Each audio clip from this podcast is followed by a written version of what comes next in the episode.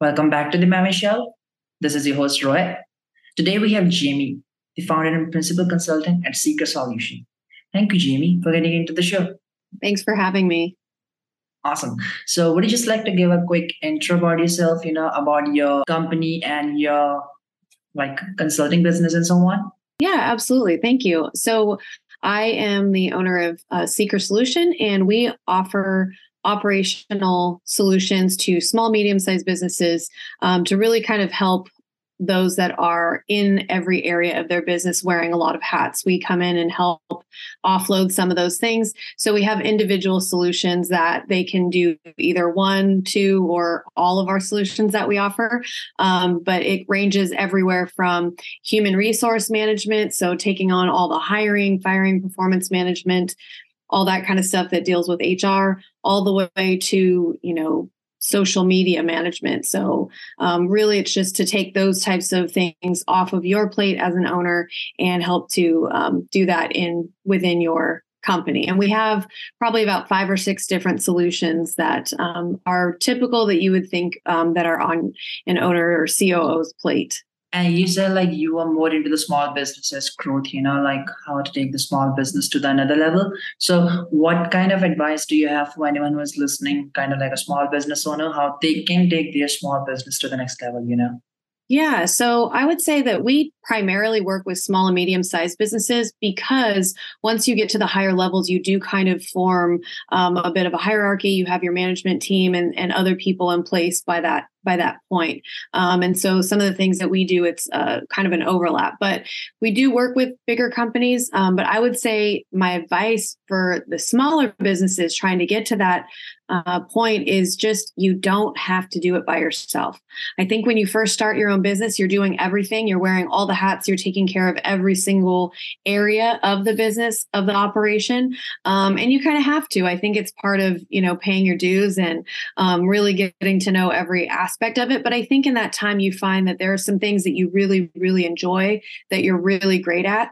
And then there's some other areas where you're kind of like, well, I'm just doing it because it has to get done. I don't love it. Maybe you dread doing it all the time. And those are the things that we typically start with saying, hey, like, let's look within your company to see if there's somebody else there that has that skill set or look outward and um, either hire somebody in or bring a company like us in to kind of help alleviate some of those things. Because if you're starting to grow then you become that bottleneck in your company and you can't really move your company forward if you're holding things up by trying to do everything.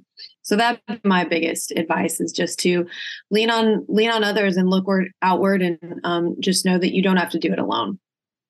You know like any best steps you have for like building small businesses the right way? Like what are the base like what's the best way you know like to build a small business or what's the right way?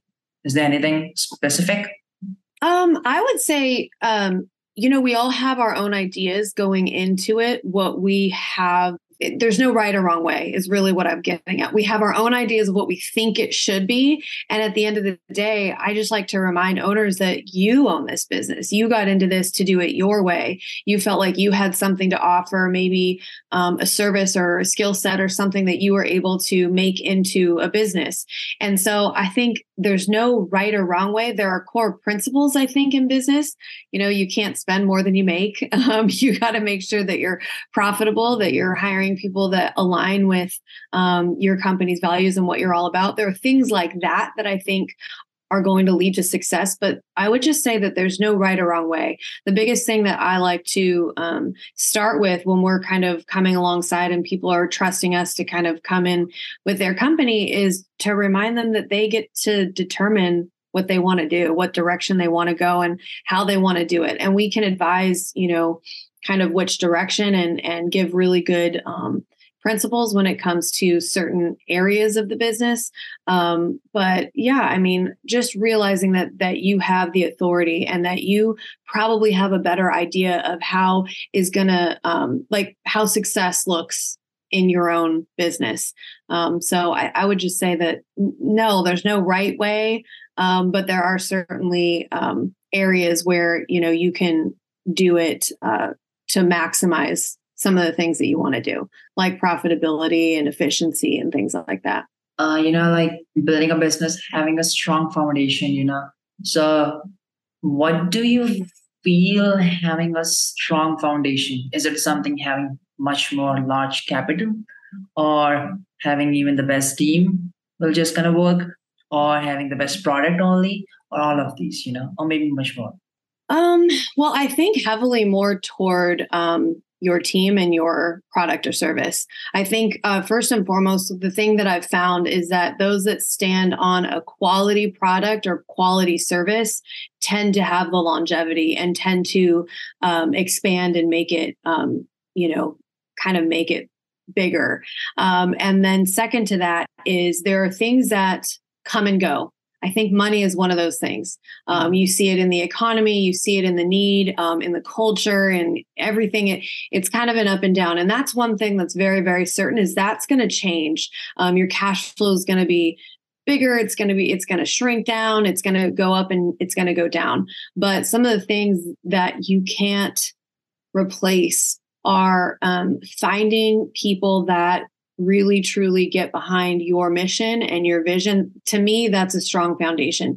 Knowing what your company is all about, what you stand for, what need you meet, who your market is, understanding that and providing a service or a product that meets that need and is constantly, you know, kind of evolving or changing if necessary, if the market calls for that.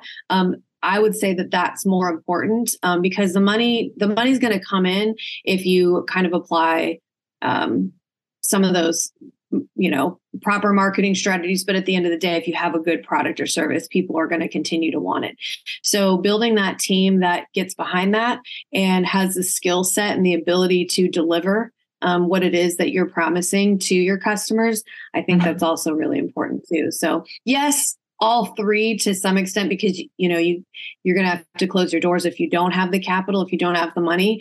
But i think that you know we all started off i think our businesses with just an idea and just a passion and just something you know that and i think that we can continue to grow and expand on that same thing. And um, not to say that it's not important, because at the end of the day, like I said, we're we're businesses. We need to make money. Um, in order to grow and reach more, we need it takes money to do that.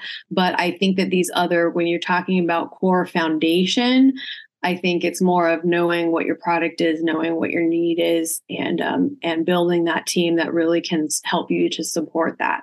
Awesome. So, so tell me something like you know, like how the wrong habits or maybe like the how the habits can kill the workplace culture, you know, like it happens. Oh, and yes. Well, politics is there, or maybe any other bunch of stuff, you know. So, yeah. Yeah, I, I think that those little habits sometimes can kind of unravel that foundation that you're trying to to lay in building your company. So I would say that um, that varies based on who the owner is what their personality looks like and what their habits are at the end of the day. Because I feel like what we've seen is that the company mirrors the owner just like you know children mirror their parents uh-huh. or things like that you tend to see in business um, if you have a, a dynamic leader or even just you know even if you're not even if you just own the company and you're kind of that face you might work closely with your employees you might not but they tend to reflect um, yes. your own personality. And I think that's really cool. Uh, that's a really kind of neat thing about owning a business because it really is your own.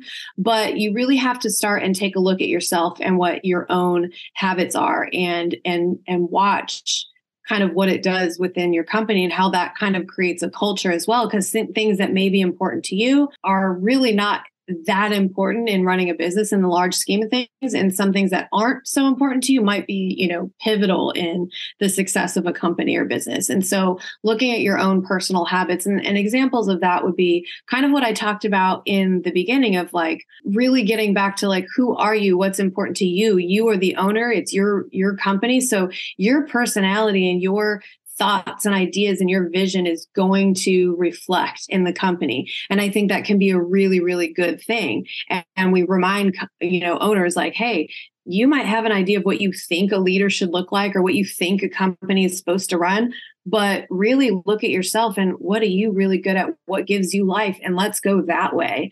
But on the flip side of that it's also when you do that you can maybe you know incorporate some of those bad habits that you have.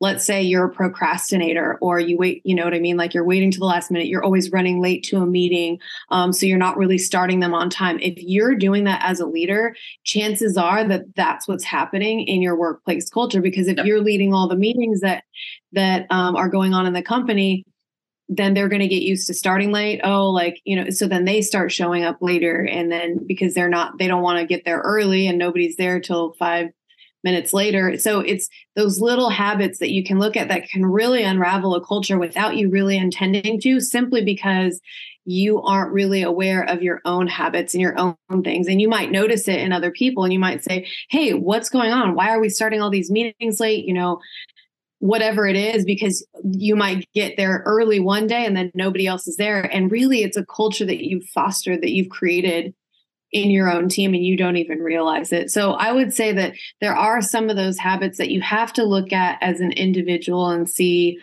what are things that i maybe do as a leader as an owner that actually affect my company. And i don't think people think about that necessarily when they're looking at their day to day or what their company looks like day to day. So that's an example of one of them, you know, kind of running late. And so if you feel like, you know, one of your standards is, you know, being punctual and on time and meeting deadlines and doing things, you know, when you say you're going to do it and then you look around and that's really not the culture in your um, workplace, then it's really easy to say, hey, this might be my habit that's kind of unraveling you know, and and affecting it. And so it's yeah. it's easy once you identify it, and it's a lot easier to proactively go and um, put some things in place to change that.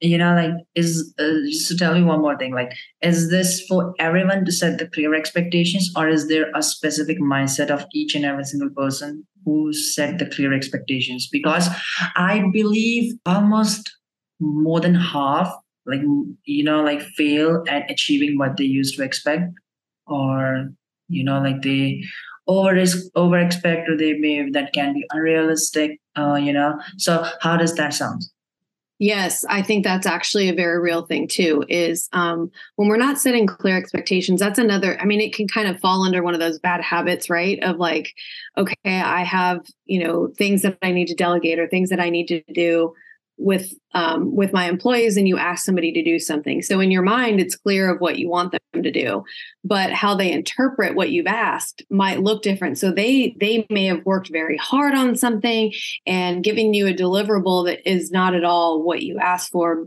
but it really wasn't necessarily that they're not competent of doing the job or you know that they they may have just interpreted whatever it was that you delegated differently than how you intended it. So I think that you really kind of hit the nail on the head there. Like setting clear expectations is actually very um, paramount to i think business growth and business success. Um, not just with leaders but just all over the company. So it's not just like a one person thing that needs to have happen. I think that that's a culture that really needs to be set within the organization and it really leads everyone up. What you want to do is set people up for success because what i find the most is that people don't make it in an organization not because they're not competent or not because they don't um, know how to do a job or they don't have those skill sets or they're not in the right fit of you know the need of the, the job but the expectations may not be clearly communicated and they may be running around doing things that they think are more important but the company needs it to be something else. And so setting priorities and really smart goals and being very specific and you know i think everybody by now would know what smart goals are. If not they need to be specific. They need to be measurable. They need to be attainable.